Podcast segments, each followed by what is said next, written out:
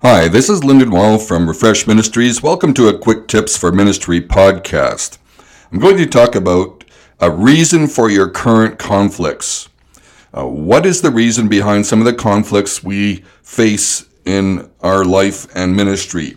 And maybe you find yourself wondering why you are going through this current challenge that you have. What is the reason? Well, I want to suggest to you that God may be calling you to deal with a reasonable attachment. And I'll explain that as we go along. My text for my thoughts come from Genesis chapter 12 and chapter 13. But in chapter 13, verse 14, it says, The Lord said to Abram after Lot had parted from him, Lift up your eyes from where you are and look to the north and south and east and west. God was revealing to Abram uh, his vision again, but he had just gone through a time of conflict with Lot. And so uh, we kind of get an insight into one of the reasons for conflicts we go through. Now, not many people in ministry enjoy conflict. Some do. Many of us are conflict avoiders. At times in our life, a ministry, we uh, we can go through times of extended conflict. Times when our vision may dim and there might be some a time when God has reconfirmed things for us, but tests come and we wonder if we're on track or if we're just dreaming. And instead of vision, we have conflict. There is a point of contention between us and our calling, or the people in our life, or the realities of our situation. Well, there can be a number of reasons for conflict, but Genesis 12 and 13 gives us an insight that we sometimes don't consider, and it's the matter of reasonable attachments. Now, a reasonable attachment is something or someone who it makes sense to be committed to or to allow to be part of our life and ministry, but may not be part of God's calling for us. And in chapter 12, uh, we see God speaking to Abram, and he said, The Lord had said to Abram, Leave your country, your people, and your father's household, and I will and go to the land I will show you. I will make you a great nation, and I will bless you and make your name great, and you will be a blessing. And he goes on to speak about that, and that it says in verse 4 Abram left, as the Lord told him, and Lot went with him. God's call is demanding. Abram responds immediately, but he took Lot along. Commentators now are divided on this. I want to be honest.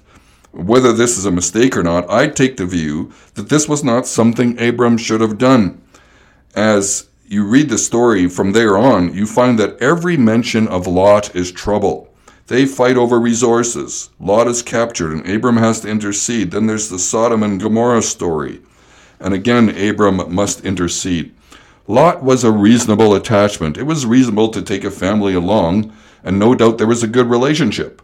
Lot would be company for Abram in a strange land and they could work together. It was reasonable for Abram to have Lot in his life. So he took him along, even though God had told Abram to leave his family.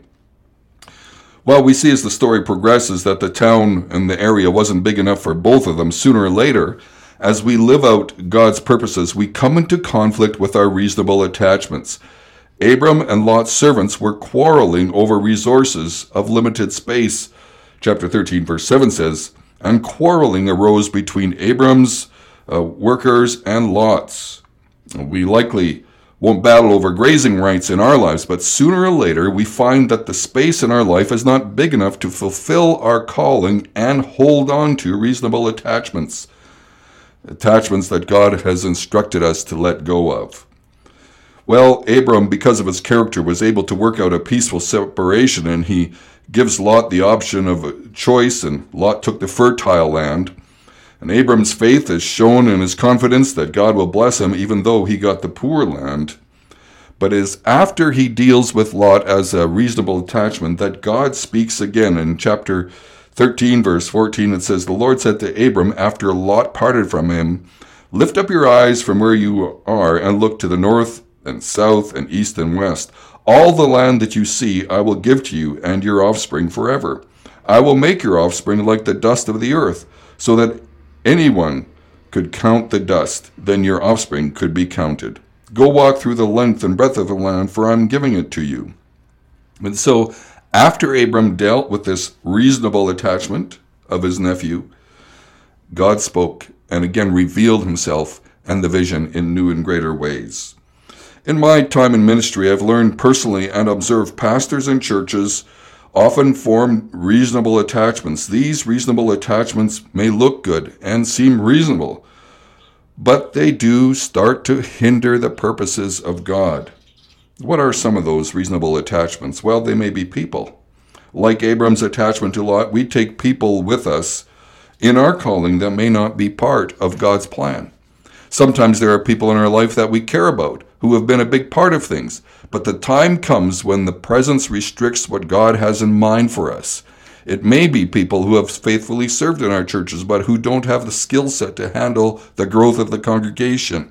It may be people who have been our personal support, but who want to keep us from growing into new areas so that they can remain comfortable. So there's people. There's also perspectives, ways of thinking that seem spiritual, but our attachment to them hinders kingdom expansion. I remember the story of one church that was committed to only have one pastor, and somehow for a time they uh, hired another one who was bringing a lot of people into the church, but the people were so convinced that they should just have one pastor that they let him go. And with it, the growth. It was a perspective that held back the purposes of God. And then there are programs, programs that have served well in the past but not are but not in the present. They need to be released. Some things that have been a great blessing gain an emotional attachment that holds us back in the present day. We love what those strategies provided and the blessings they were. The tendency is to fight for them and try to keep something that is holding us back. Well, programs might be a reasonable attachment, and sometimes property is.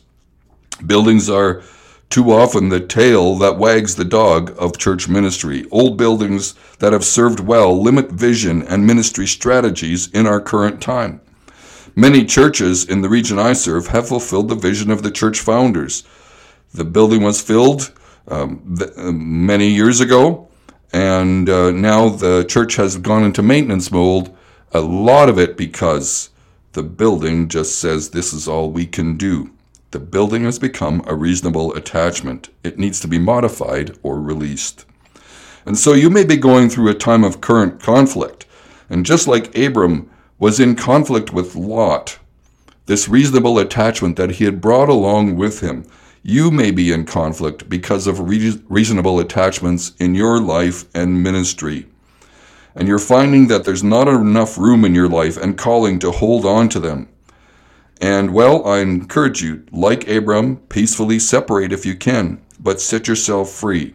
It just may be that God will confirm your calling and open your eyes to the great vision He has for you. Well, God bless you in your service. I trust this insight will be a help to you. And uh, go to refreshministries.org for more information and help. And uh, God bless you today in your work. Bye for now.